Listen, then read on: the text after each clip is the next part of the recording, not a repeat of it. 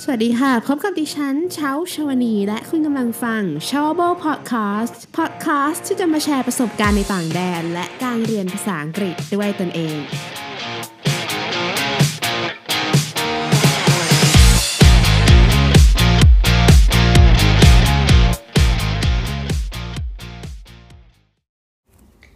สวัสดีท่านผู้ฟังทุกท่านเลยนะคะ ยินดีต้อนรับสู่ s h o w a b l e Podcast ค่ะ ใน episode นี้ค่ะ จะไม่ค่อยเหมือน episode ที่แล้วมาสักเท่าไหร่ เพราะว่า MacBook ของเชาเนี่ยมีปัญหาแล้วก็เลยต้องมาอัดใน iPad แทนนะคะ ก็ไม่แน่ใจเหมือนกันว่าคุณภาพเสียงจะเป็นยังไงนะคะ แต่ว่าก็รู้สึกว่าสะดวกดีเหมือนกันค่ะ เวลาอัดใน iPad นะคะโอเค ใน episode นี้ค่ะเชาจะมาพูดถึงสำหรับใครที่แบบกำลังคิด ว่าอยากจะเรียนภาษาที่ 3 ค่ะ แล้วไม่แน่ใจว่า เอ้ย จะเรียนภาษาญี่ปุ่นหรือภาษาจีนดีนะคะ ในพิโซดนี้เหมาะกับคนที่ลังเลระหว่าง 2 ภาษานี้ค่ะ ส่วนใครที่แบบอยากเรียนภาษา เช่น ภาษาเยอรมัน ภาษารัสเซียอะไรอย่างนี้ก็แล้วแต่นะคะ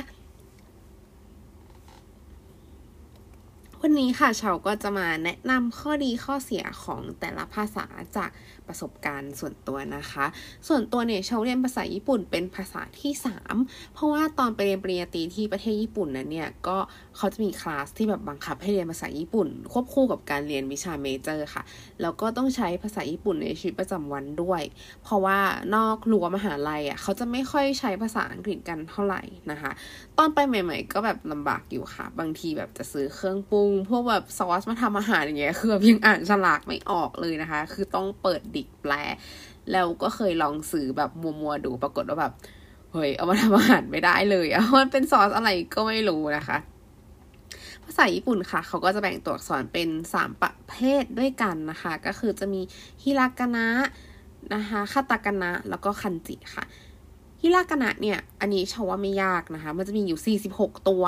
นะคะ ท่องวันสองวันก็จำได้แล้วค่ะ มันจะเป็นตัวโค้งๆทุกท่านน่าจะเคยเห็นนะคะ ต่อไปตัวคาตากานะค่ะ อันนี้ใช้สำหรับคำที่เอามาจากต่างประเทศนะคะ เช่นพวกชื่อประเทศหรือแบบเครื่องใช้ไฟฟ้าบางชนิด อาหารบางเมนูนะคะ ก็มี 46 ตัวเหมือนฮิรากานะนะคะ คืออ่านเหมือนกันแต่ว่า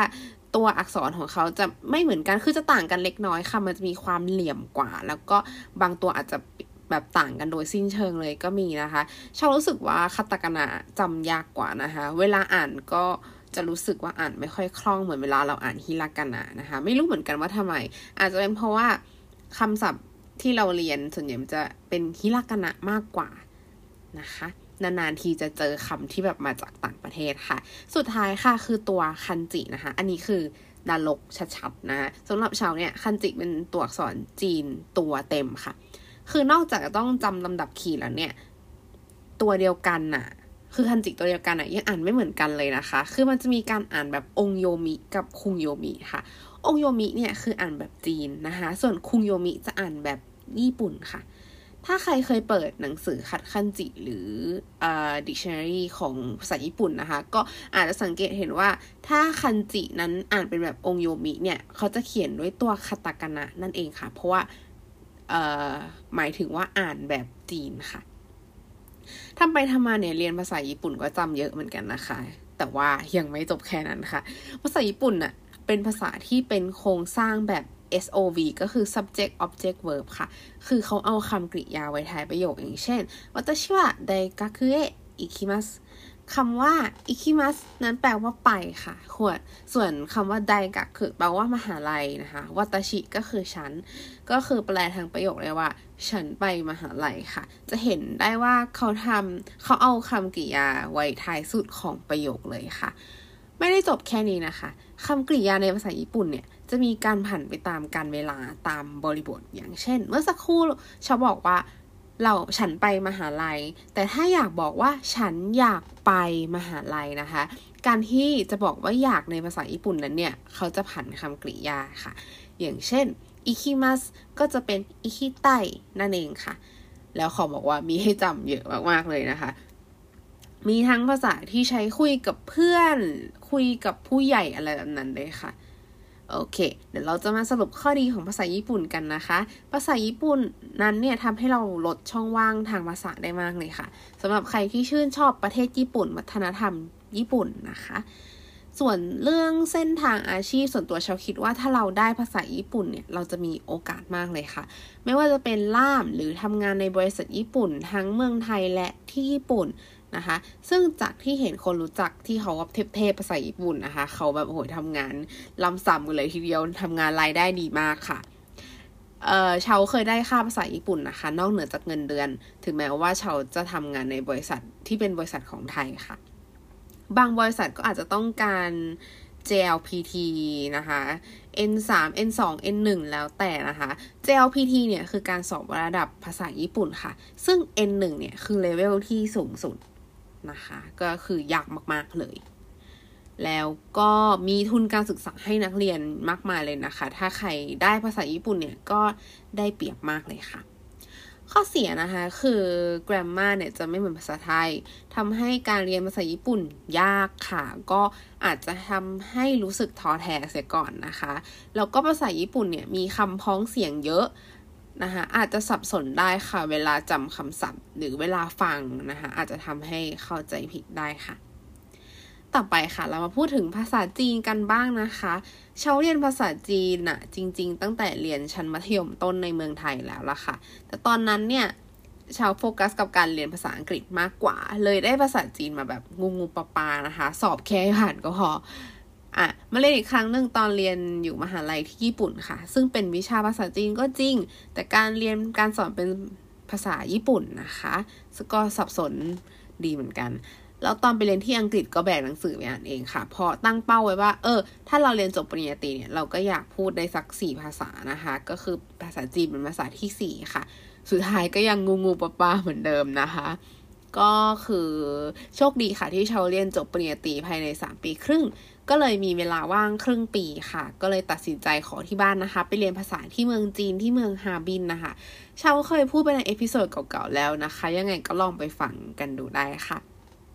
ภาษาจีนค่ะนั้นเป็นภาษาแบบโลโกแกรม ก็คือแต่ละตัวเนี่ยจะมีความหมายของมันเอง ไม่มีพยัญชนะสระเหมือนภาษาไทยนะคะ หรือภาษาอังกฤษ เพราะฉะนั้นเนี่ยการที่เราจะรู้คำศัพท์ก็ต้องใช้ความจำค่ะ มันยากตรงนี้ นะคะ ตัวอักษรจีนนั้นจะมีแบบตัวเต็มตัวย่อนะคะ จีนตัวเต็มเนี่ยจะใช้ในประเทศไต้หวัน ส่วนจีนตัวย่อจะใช้ในประเทศจีนแผ่นดินใหญ่อะค่ะ ก็คือเมนแลนด์ไชน่านั่นเอง ซึ่งอันนี้ก็แล้วแต่ว่าเราต้องการเรียนแบบไหนนะคะชาวว่าจีนตัวย่อจำง่ายกว่าค่ะ เพราะว่าลำดับขีดมันน้อยกว่าค่ะ ทั้งสองประเทศทั้งไต้หวันแล้วก็จีนแผ่นดินใหญ่เนี่ย มีทุนการศึกษาเยอะมากนะคะ ลองไปหาข้อมูลดูได้ค่ะ ส่วน grammar นะคะ ส่วนตัวฉันว่ามันคล้ายๆ ภาษาไทยนะคะ คือมันเป็นโครงสร้างประโยคแบบ SVO ถ้าเราจะบอกว่าเอ่อ SVO ก็คือ subject verb object นั่นเองค่ะ ถ้าเราจะบอกว่าฉันไปมหาลัยนะคะ ถ้าเป็นภาษาญี่ปุ่นมันจะเป็นวาตาชิวะไดก็คือแอิคิมัสถ้าเป็นภาษาจีนก็วอชุยตาเฉก็คือ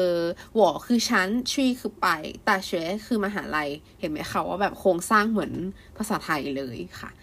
บางคนก็จะบอกว่า grammar ภาษาจีนยากนะคะ ส่วนตัวชาวว่าไม่ได้ยากขนาดนั้น อาจจะเป็นเพราะว่าเคยผ่านภาษาญี่ปุ่นมาแล้วอะค่ะ พอมาเจอภาษาจีนก็เลยรู้สึกว่ามันไม่ได้ยากเท่านะคะ ภาษาจีนชาวคิดว่าเรียนเราเป็นเร็วค่ะ ถ้าเราขยันนะคะ ตอนสมัยที่ชาวไปเรียนชาวก็แบบอย่างเรียนเสร็จใช่ไหมแล้วก็ไปยิมทานข้าวเสร็จกลับมา ท่องศัพท์ต่อจนถึงจนมืดเลยอะค่ะ ถึงจะกลับหอนะคะ การสอบระดับของภาษาจีนเนี่ยจะเป็นการสอบ HSK ค่ะ ซึ่งจะมีตั้งแต่ระดับ 1 2 3 4 5 6 ก็คือ1ถึง6นะคะ โดยระดับ 6 เนี่ย คือระดับที่สูงสุดค่ะเช่าเคยสอบหลังจากไปเรียนมาเทอมหนึ่งนะคะ ก็ได้ HSK 4 มาจำได้วันนั่งท่องสอบทุกวันคือเหนื่อยมาก หายใจเข้าออกเป็นภาษาจีนเลยนะคะ ข้อดีของการเรียนภาษาจีนนะคะ คือไม่ยากเท่าภาษาญี่ปุ่นค่ะ แล้วก็เป็นที่ต้องการสูงจะทำงานเป็นล่ามทำงานในบริษัท หรือสามารถมาต่อยอดทำธุรกิจซื้อขายกับชาวจีน หรือเป็นติวเตอร์ภาษาจีนก็ได้ค่ะ แล้วก็เรียนไม่นานนะคะ เป็นเร็วแต่ต้องฝึกคัดศัพท์บ่อยๆนะคะ ส่วนข้อเสียคือชาวว่าคนเรียนเยอะ คู่แข่งเยอะนะคะ แล้วก็เงินเดือนล่ามอาจจะได้ไม่เท่ากับล่ามภาษาญี่ปุ่น อันนี้ข้อมูลที่เคยเจอมาแล้วเป็นเรื่องจริงนะคะ คือเห็นได้เลยว่าเงินเดือนมันมันสตาร์ตต่างกันมากนะคะ แล้วภาษาจีนเนี่ยต้องขยันท่องศัพท์มาก ๆนะคะ คือเรียนเราจำก็ได้เรียนเราจำได้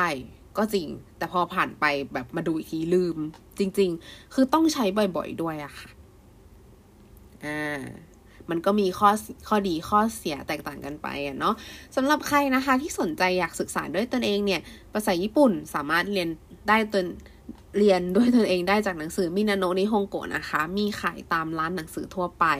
มีทั้งหมด 4 เล่มนะคะ แล้วก็หนังสือคัดคันจิ ชื่อซูเปอร์คันจิ จะเป็นเล่มสีดำๆค่ะ เล่มนั้นดีมากแนะนำเลยนะคะจริงๆมีหนังสือเยอะ แต่ว่าถ้าเริ่มต้นเริ่มจากมินนะดีสุดค่ะ ภาษาจีนหนังสือแนะนำฮั่นหยูเจียวเชิงค่ะ คือหน้าปกจะเป็นรูปกำแพงเมืองจีนนะคะ คือจะมีหลายเล่ม มันจะสตาร์ทด้วยเล่มเล่มสีเขียวนะคะ ถ้าเรียนถึงเล่มสีส้มนะคะ มันจะเป็นไล่ใบเขียวเหลืองส้มแดง มันจะไล่สีไปเรื่อยๆ สียิ่งแบบยิ่งไปโทนร้อนก็ยิ่งยากค่ะ ก็เออพอเริ่มถึงเล่มส้มเริ่มเริ่มเก่งแหละนะคะ ก็เคยเห็นขายอยู่ที่ร้านคิโนคุนิยะนะคะ ลองไปซื้อมาศึกษาเองก็ได้ค่ะ ก็หวังว่า episode นี้นะคะ จะเป็นประโยชน์แล้วก็ช่วยในการตัดสินใจได้นะคะ ว่าจะเรียนภาษาไหนนี่ลองชั่งน้ำหนักดูก็ได้ค่ะ แต่ชาวว่าให้เลือกภาษาที่เราชอบดีกว่า เพราะว่าจะได้มีกำลังใจเรียนนะคะอย่างใครชอบอนิเมะก็เรียนภาษาญี่ปุ่น ใครชอบหนังจีนก็เรียนภาษาจีนค่ะ อย่างเงี้ยจะเป็นเร็วแต่ถ้าเรียนแบบฝืนแบบ ฝืน เพราะว่าเอ้ย แบบเห็นเพื่อนเรียนเรียนตามหรือแบบเอ้ย เห็นว่าได้เงินเยอะดีก็เลยเรียนอย่างนั้นชาวรู้สึกว่ามันมันไม่ได้เป็น passion ของเรา มันจะไม่มีพลังใจในการเรียนนะคะก็ยังไงสำหรับวันนี้ขอบคุณที่ติดตามรับฟังนะคะ ถ้าคุณภาพเสียงไม่ดีต้องขออภัยด้วยเพราะว่าอันนี้อัดใน iPad เป็นครั้งแรกเลยปกติจะใช้คอมแต่ว่าคอมถึงเวลาที่มันจะต้องเข้าศูนย์ซ่อมแล้วอะค่ะสำหรับนี้ขอบคุณทุกท่านเลยค่ะ และนี่คือ s h o w a b l e Podcast สำหรับวันนี้นะคะ ขอขอบคุณทุกท่านค่ะที่แวะเข้ามารับฟัง ถ้าคุณชอบ s h o w a b l e Podcast นะคะ อย่าลืมกด subscribe เพื่อติดตาม หรือหากท่านมีคำถามสามารถถามคำถามได้ใน Facebook Page s h o w a b l e วันนี้ดิฉันเช้าชาวนี ขอลาไปก่อนแล้วพบกันใหม่ episode หน้านะคะ สวัสดีค่ะ